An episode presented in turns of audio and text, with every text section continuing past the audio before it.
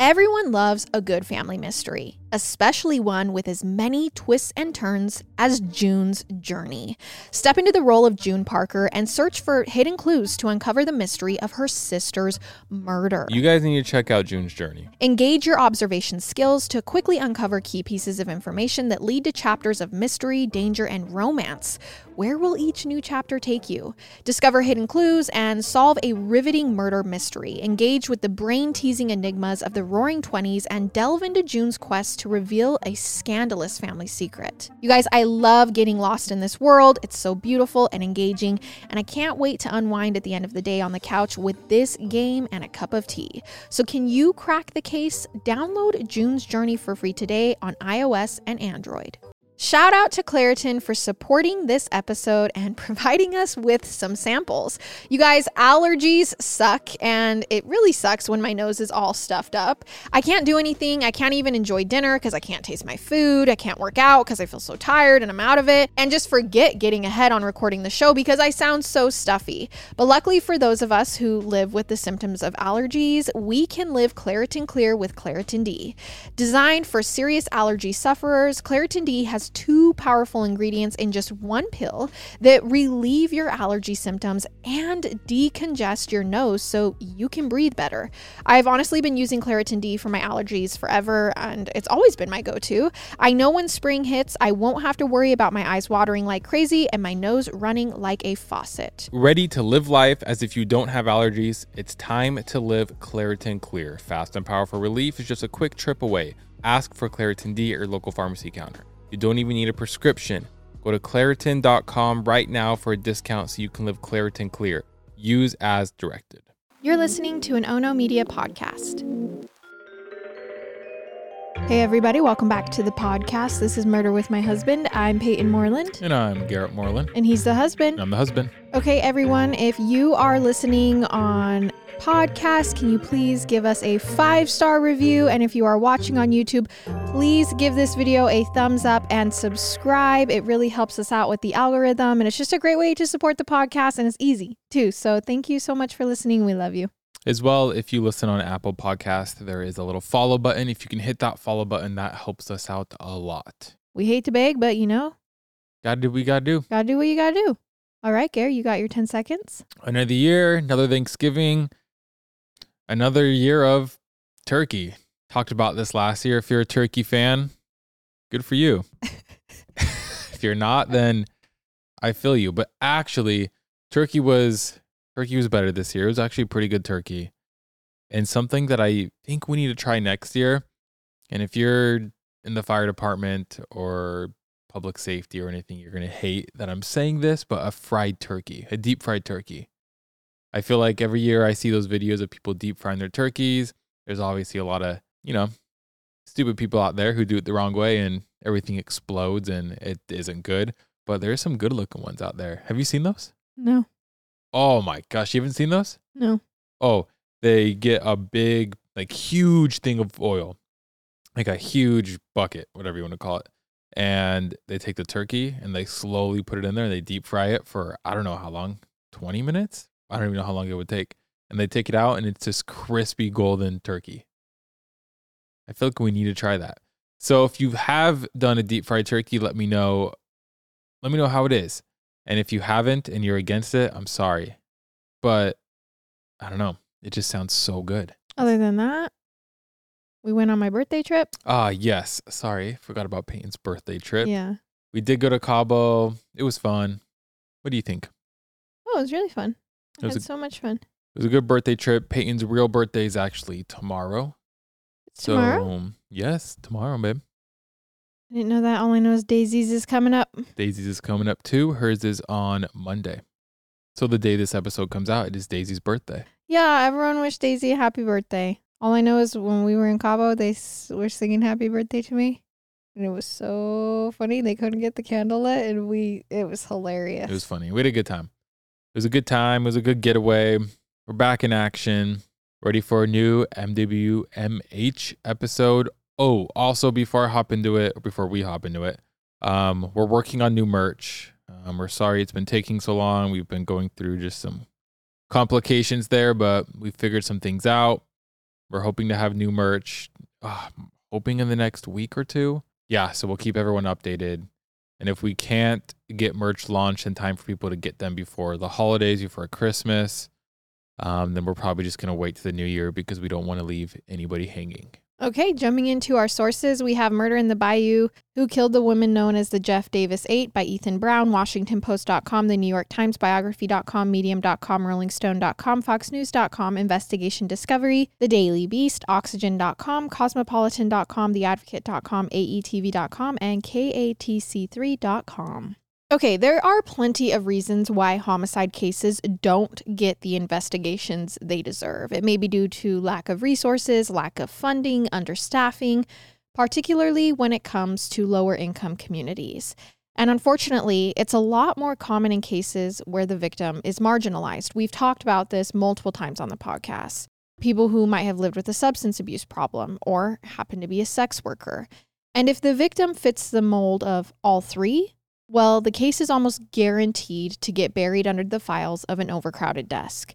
But it gets harder to turn a blind eye in a case like today's, when multiple women from the same town and the same inner circle all turned up dead the same way over the course of a few years. Okay. And while some cried serial killer, others wondered if those cases might have gotten buried under a host of excuses and corporate bureaucracy for a darker reason. So it's May 20th, 2005. A man named Jerry Jackson is unloading his fishing gear on a bridge overlooking the Grand Marais Canal, just outside of a little town called Jennings, Louisiana. He cracks open a can of soda, baits his hook, and is about to cast his line into the fresh water below when he spots something floating in the water. He thinks to himself, Is that a mannequin? He's just seen a story on the news about how someone was stealing mannequins from shops around town. But then it dawned on Jerry mannequins shouldn't attract bugs, and this lifeless figure is swarming with them. So Jerry scrambles for his cell phone, dialing 911, and about 10 minutes later is answering questions from the police while watching that lifeless body get scooped out of the muddy waters below. Okay. The woman can't be older than 30, still in blue jeans and a white blouse. Her body shows little sign of injury aside from a tiny scab on her scalp. A toxicology report determines she has antidepressants as well as cocaine in her system. Her blood alcohol content is a whopping 0.16, two times over the legal limit leading authorities to suspect that she likely died of drowning or asphyxiation. And once authorities run her fingerprints, they're able to determine the identity of their victim.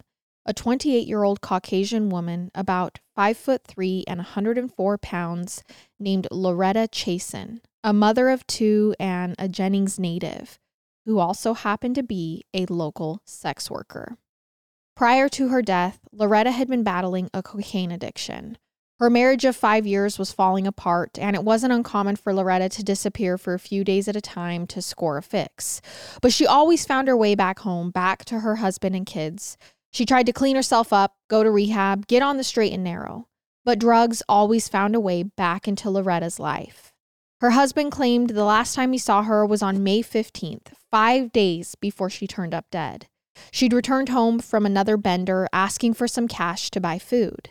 Then she said goodbye to her two sons, not knowing it would be the last time that she'd get to hug them.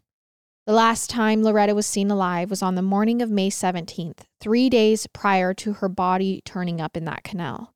Okay. She was spotted climbing into a truck at a gas station with a local pimp named Frankie Richard. The two were later seen at a hotel turned brothel called the Boudreaux Inn.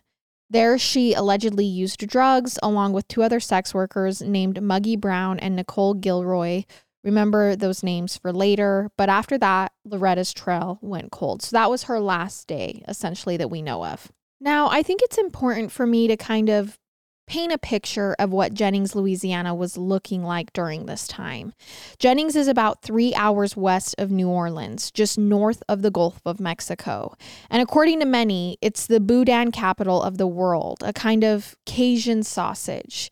Now, technically, Jennings lies in Jefferson Davis Parish, and parishes were essentially like little religious counties established back when the French and Spanish occupied the land there centuries ago. Jennings, at least in 2005, was a town of only about 10,000 people, so it's not an overwhelmingly large community by any means. Still, there's a pretty big cultural divide. North of the railroad tracks, you have the upper class, your lawyers, your judges, your businessmen. But south of the tracks, you'll find the working class people of Jennings, the oil field workers, the plumbers, the mechanics, many of whom rely on the industry in the next parish over, where towering oil and gas refineries pepper the landscape, contaminating food supplies and leaking toxins into the groundwater. A whole other issue I won't get into, but if you remember the opening credits from True Detective Season 1, which was allegedly inspired by this case that we're talking about today, that's the vibe of Jennings and the surrounding areas in a nutshell gray, bleak, ominous, foreboding. Compound that with a drug trade that's been taking over the local slice of the I 10 freeway, and suddenly Jennings sounds like a pretty tough place to get by, especially because the mysterious deaths didn't stop with Loretta. Cut to June 18th, less than a month after Jerry Jackson discovered Loretta's body floating in the murky waters. That evening, a group of boys were out catching frogs in a swamp off of Highway 102, just a quick turnoff from the famed drug trade route I mentioned, the I 10. And there, well, they spotted something out of place a dead body floating closer to the banks.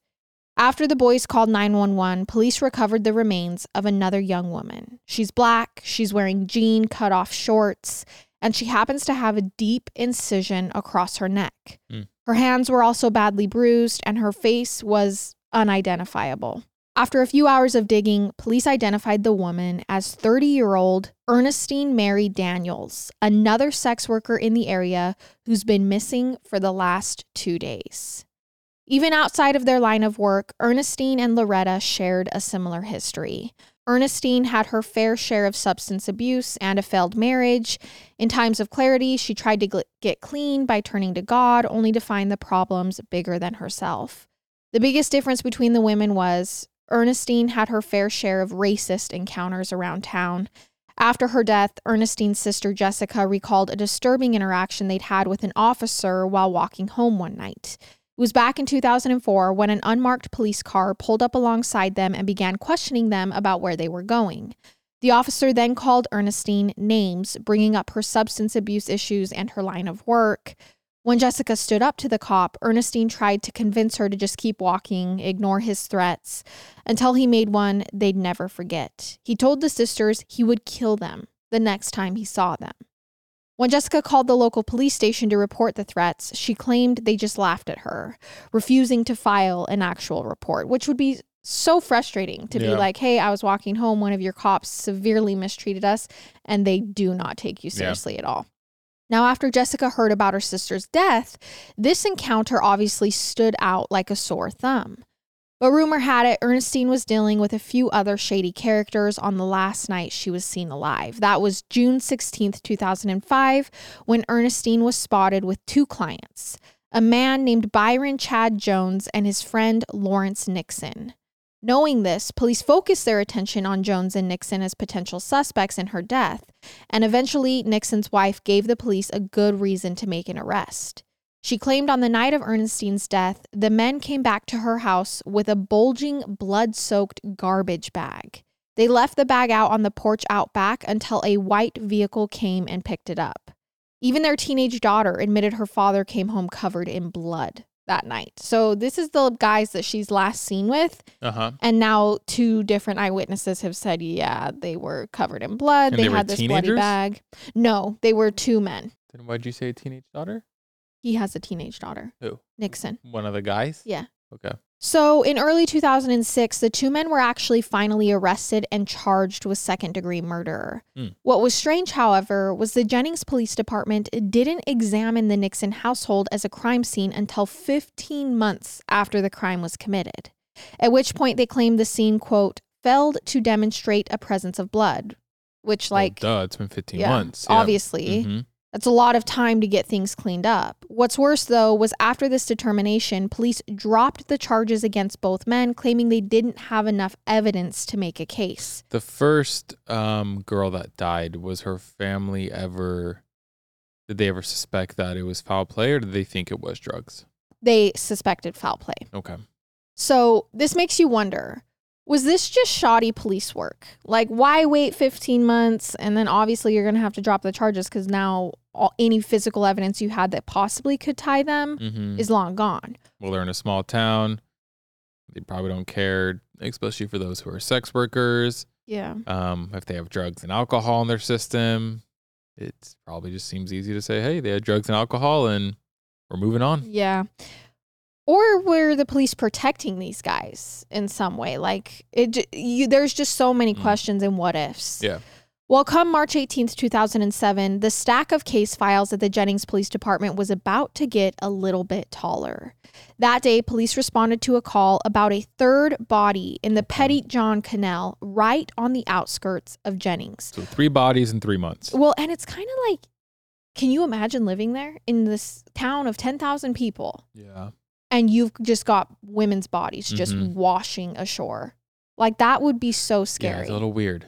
this time the victim was naked aside from a gold ring and a sock. And I will say the MO is not clear. There's nothing that's like besides that it's three women in a small town. There's nothing across so far. I mean, sex workers. Sex workers, yes. I mean, I feel like it's a, I feel like there is an MO. Sex workers who are doing drugs. But all of it is so like one slashed across the neck, Yes. one might have been asphyxiated, this one's naked. hmm uh, there was a tattoo on her lower right leg of two locking hearts. She was another young Caucasian woman who'd been reported missing just a few days before. Her name was Kristen Gary Lopez. Okay. All right, you guys, Audible is your one stop app for all things audio entertainment, from bestsellers and the latest releases to celebrity memoirs and gripping mysteries. Audible's library is brimming with countless genres to love and new discoveries to make.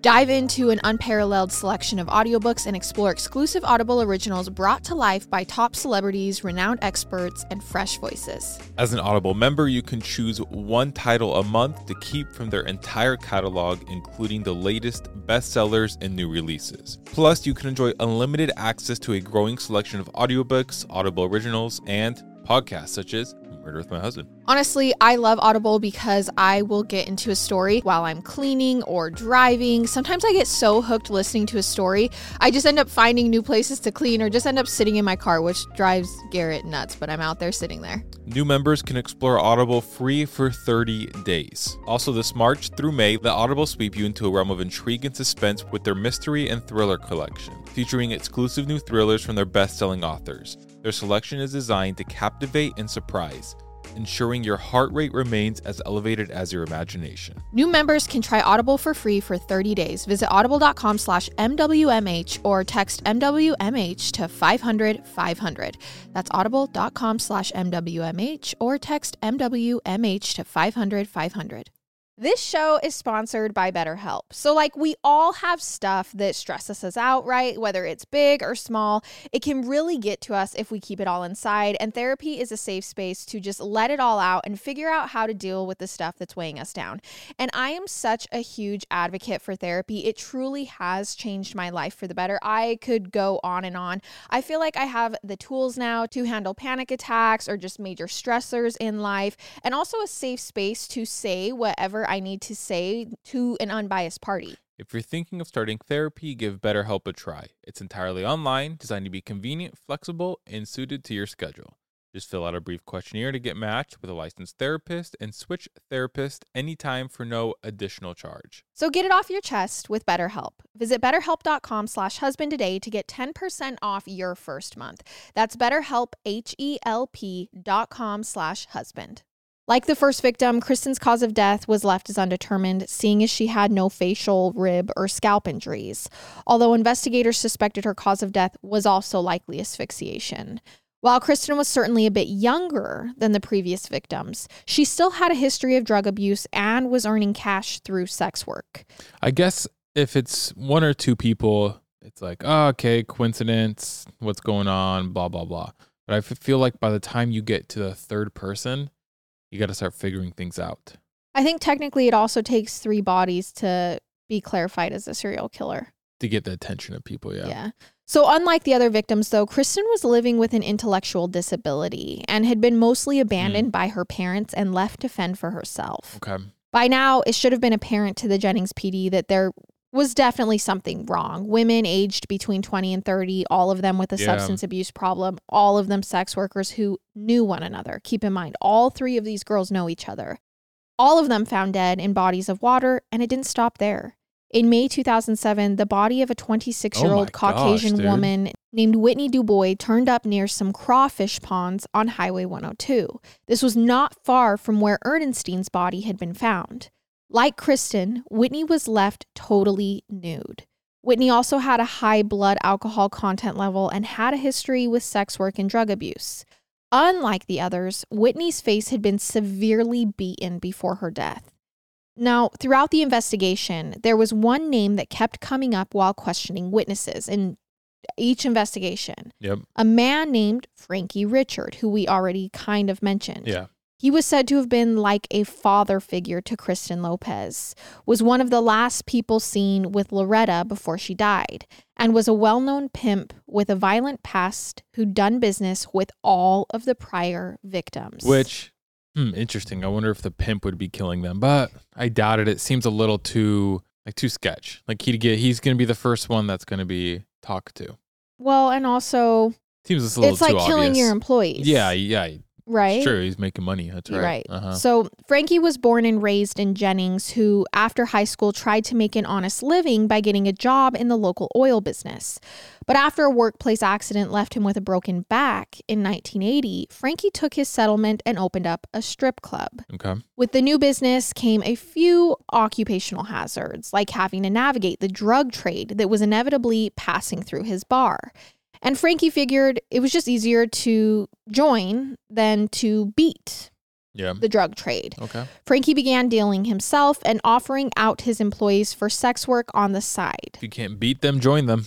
The central hub for their trysts was the Boudreaux Inn, a small motel with a bar and a restaurant just off the I 10, which, if it sounds familiar, it's because it's already come up in this case. By the mid 2000s, Frankie was working with a large group of Jennings women, including Kristen, Loretta, and Whitney, three of our victims. But Frankie claimed their relationship was more than sex, drugs, and money. He said he forged a deep bond with a lot of these women because they shared similar traumas throughout their lives. He saw them as partners who were trying to slay their addictions together. Mm. That sounds. I don't know. He says they were trying to break the vicious cycle they were in and one day start new lives somewhere else. Which is such a bullcrap because that's not what he wants for them. Because he wants them to keep making him money. Yes. So he's just saying that to make himself look good. According to Frankie, the business only was meant to be a stepping stone. Yeah, yeah, yeah. But Frankie wasn't the hometown hero he was painting himself out to be. He admitted to having a violent past, a criminal record, a bad crack addiction, and while he claimed he saw his women more like family, he also had sex with them too. Still, it surprised freak? Frankie when in May 2007, he saw his photo plastered all over local news channels as a wanted man in Kristen Lopez's death. By the 16th, Frankie was in handcuffs alongside his niece, a childhood friend of Kristen's who was also considered a suspect in her death. It was a girl named Hannah Connor. The police based Frankie's arrest off of one major piece of witness testimony. That night before Kristen had died, she and Frankie had gotten into a fight while she'd stolen some things from his motel room. Meanwhile, Frankie maintained his innocence. He claimed he had nothing to do with any of the women's deaths, and although he was the last person seen in some of them and got in a fight with another, he's like, no, no, no, it wasn't me. Mm-hmm. But instead, he believed that these women had lost their lives because they'd seen or heard something that they weren't supposed to know and that it wasn't from him. Now, it's possible Frankie was telling the honest truth because a short time after his arrest, all charges were dropped against him and his niece. Once again, police stated there just wasn't enough evidence to convict them of the crimes against them. I mean, how hard can it be? I mean, I say that knowing it is hard, but it's a town of 10,000 people, right? So, I mean, there's got to be, it has to be someone who's killed someone before. Like, I don't know. It just seems it shouldn't be too hard to figure out what's going on. And it's not like in previous serial killer cases that we've done where they're traveling town to town, state to state. Yeah, he's obviously still in that town killing girls Yes. every month. and it's very obvious who his victim pool is. Like Yeah. you you probably have a, a limited number of women who Mhm. he's going to pick next. Yeah. But Frankie had been in rehab during one of the murders. So they released the charges. This obviously gives him an alibi. So police were back to square one with little to no suspects. And by the spring of 2008, whoever was killing the women of Jeff Davis was about to claim their fifth victim. All right. This is getting ridiculous. It was Thursday, May 29th, 2008, almost a year after Frankie Richards was arrested. That day, the family of 23 year old Laconia Muggy Brown received a call about their missing granddaughter. Her body had been found. Muggy was fully clothed, still wearing her peach tank top and denim cutoff shorts. She had several incision wounds around her head and neck, but unlike the others, Muggy was discovered in the middle of a rural road. So, not in a body of water, and her body was doused in bleach. Interesting. All right. So something something went wrong. Muggy's grandmother Bessie said she last saw her granddaughter the previous Friday around 8:30 p.m. when Muggy came to tell her she was going to a friend's to have dinner. Only Muggy never came back, which was out of character for her since she had a young son at home as well. Oh man. Muggy had also fallen into the wrong crowd, frequenting the Boudreaux Inn and getting mixed up with substance abuse prior to her Yeah. death. She also knew all four of the Jeff Davis victims so far, which may be why Muggy said what she said to her grandmother before she died. She claimed she had a feeling something bad was going to happen. She worried she might turn up dead next, which you can't, I mean, of course these yeah, women are course, thinking this. because all their friends are dying. I mean, they're all in sex work. I mean, and it isn't too isn't too crazy to me that they all know each other. I mean, they're all in the same line of business. So I, I just think someone out there is just killing them because they feel like it. Like I don't know if I think there's something they heard wrong. I just think we have a serial killer out there. Three months later, at the end of August 2008, another young woman disappeared from Jennings 24 year old Crystal Shea Benoit Zeno. Two weeks later, a group of hunters discovered her dead body naked on a river embankment. Crystal, again, knew the other girls, worked with them, had a substance abuse problem. Only her remains were so decomposed that an autopsy gave them little indication of how she died. Then on November 15th, 2008, the body of 17 year old Brittany Gary Oh was found dead off the side of another rural Okay, road. this is getting to a point. This is this is ridiculous. This is dumb. Like, how can there be this many bodies and people being killed, and you're in a small town and there's there's nothing, and they're all friends. and they're all friends? Like, come on. Like Loretta, her cause of death was believed to be asphyxiation. Making matters even more complicated, Brittany Gary was the cousin of the fourth victim, Kristen Lopez. All right. Her death brought the Jeff Davis head count to a total of seven.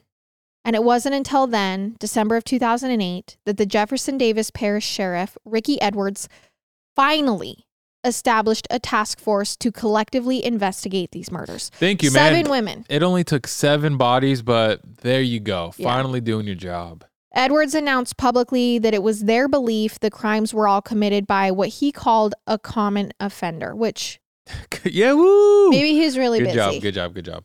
I mean, this was far too little too late, in my opinion, especially because Yeah. the task force had an idea of who was going to be next, and they were still unable to stop an eighth murder from happening. I mean, you know who the next victims are. Yeah. Protect them. Put some police out canvassing the area while they're working. Like, just do what you can to help. This is so weird. That victim's name was Nicole Guillory, a 26 year old sex worker who knew each of the previous victims, who had a long rap sheet in Jennings, but mysteriously had most of her charges wiped clean. And according to Frankie Richard, Nicole knew a lot about what was happening in the seedy underbelly of Jefferson Davis Parish. Much like Muggy, Nicole was extremely paranoid in the weeks before her death refusing to even bother planning her 27th birthday as she insisted to her mother she wasn't going to make it to 27. Okay. And sadly, she was right. About two weeks before her birthday, Nicole's mother filed a missing persons report. By that afternoon, on August 19th, Nicole was found dead along the I 10 highway. She was the first victim to be found outside of Jefferson Davis Parish. A toxicology report showed she'd been under the influence of cocaine and painkillers, and while no trauma could be detected, they suspected her cause of death to be asphyxiation as well. With one more life taken, the women were now known as the Jeff Davis Eight. The task force cried serial killer, despite the fact that serial killers rarely go after a group of people who all know one another or stay in the same state. Yeah. Plus, the way that the police were handling the case gave many Jennings residents cause for concern. Family members of the victims told the Jennings Daily News that they were never once contacted or questioned by law enforcement about their loved one's death or death disappearance. So it just stops at eight? Like there's eight people and he's like, okay, I guess that's enough. Well, obviously, it's it's caused a bit of attention by now. Uh-huh. It's now in the media. People are calling them the Jeff Davis Eight. So he's just taking a break. well, and I think it says a lot that the family members are like, we were never even questioned. Yeah. That means police aren't that- even taking the time to get to know the Yeah, victims. No one did anything. Yeah. Loretta Chaisson's husband Scott asked the same question we did. Why the heck did it take seven victims for them to finally start a task force? And when you look at the history of both the Jennings Police Department and the Jefferson Davis Sheriff's Department, it's no secret they've both been steeped in scandal and corruption before. This wasn't the Mhm. first investigation that was a little weird.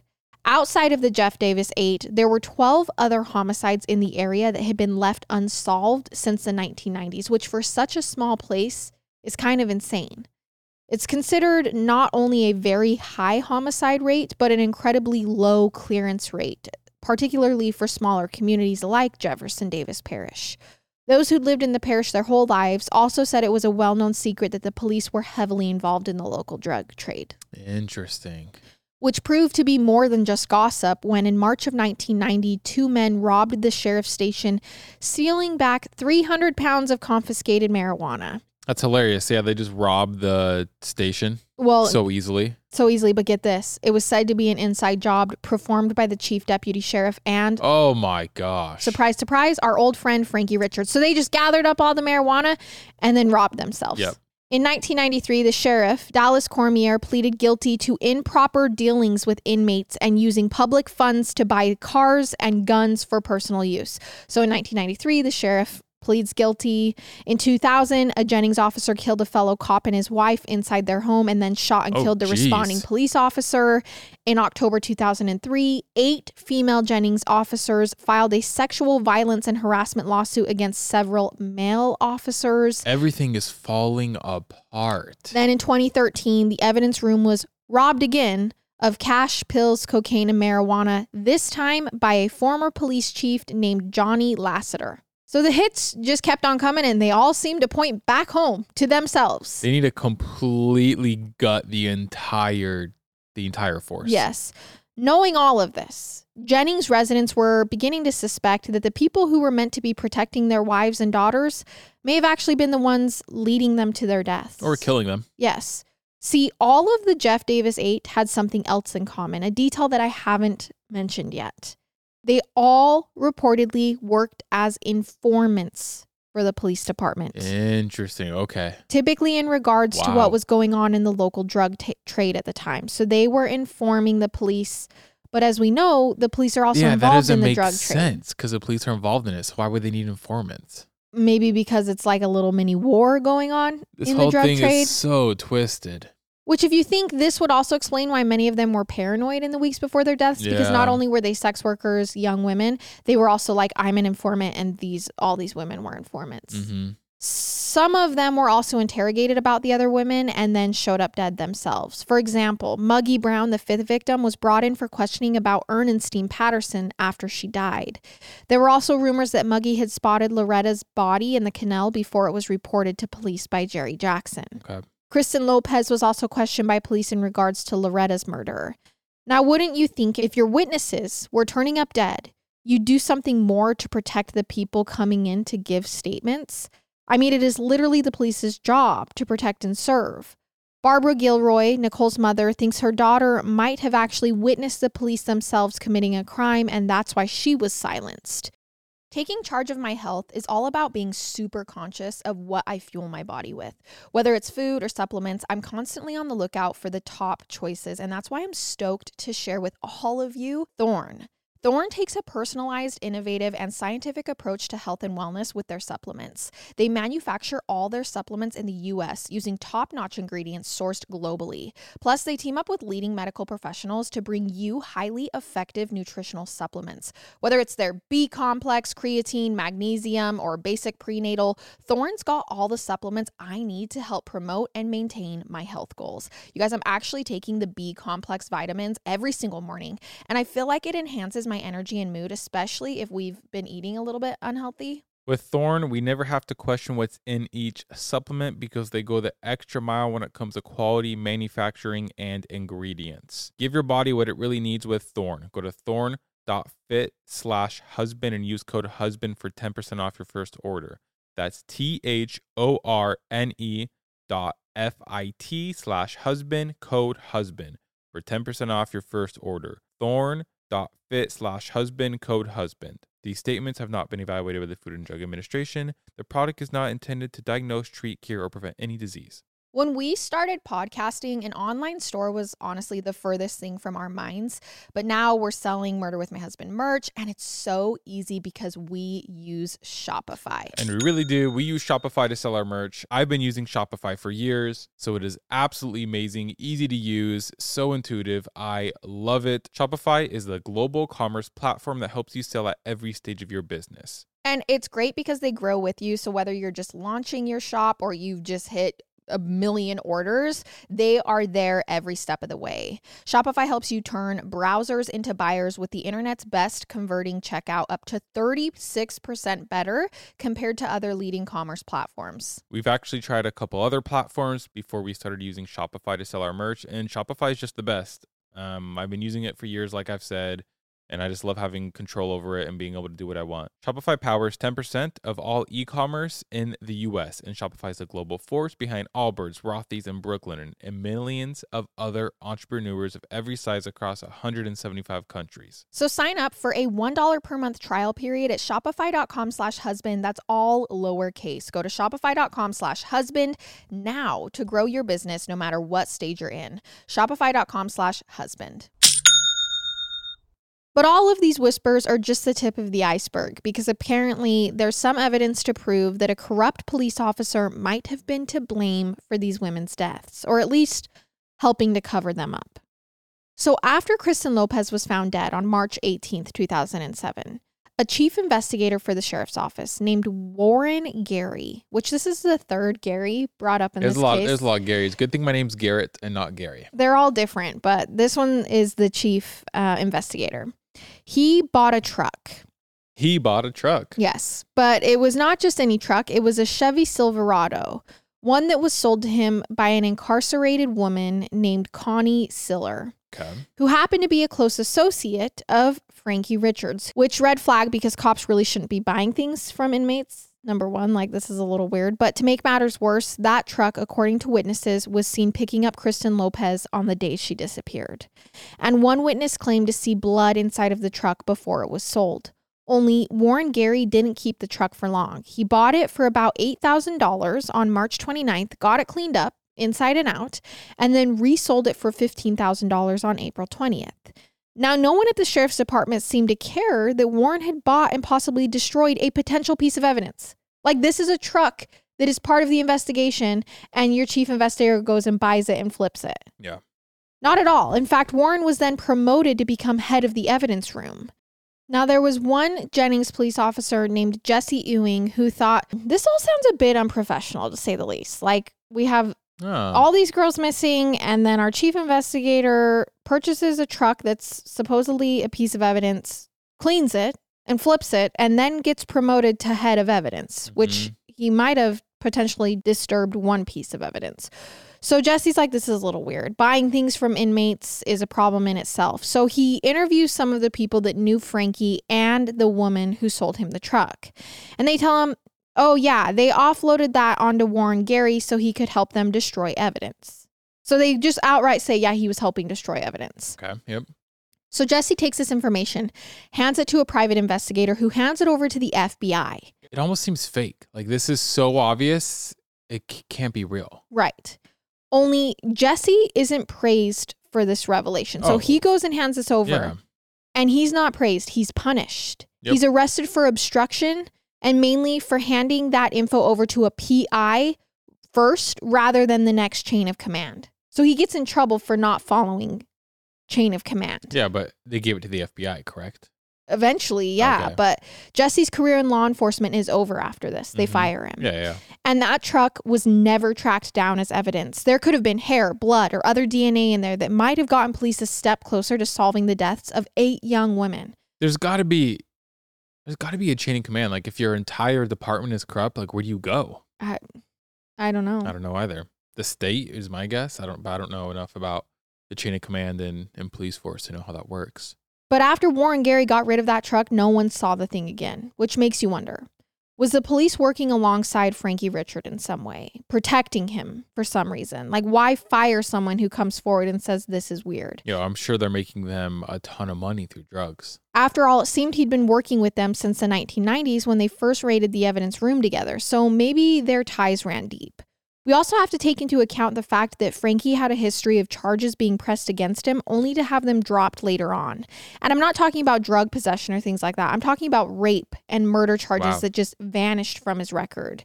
Even more mind blowing, some witnesses claim Frankie had a key to the task force office, that he would just come and go day and night. Now, why would the best and honestly only real suspect in the case get a key to a police office? Yeah. Like, l- he's a pimp. That's weird. Uh huh.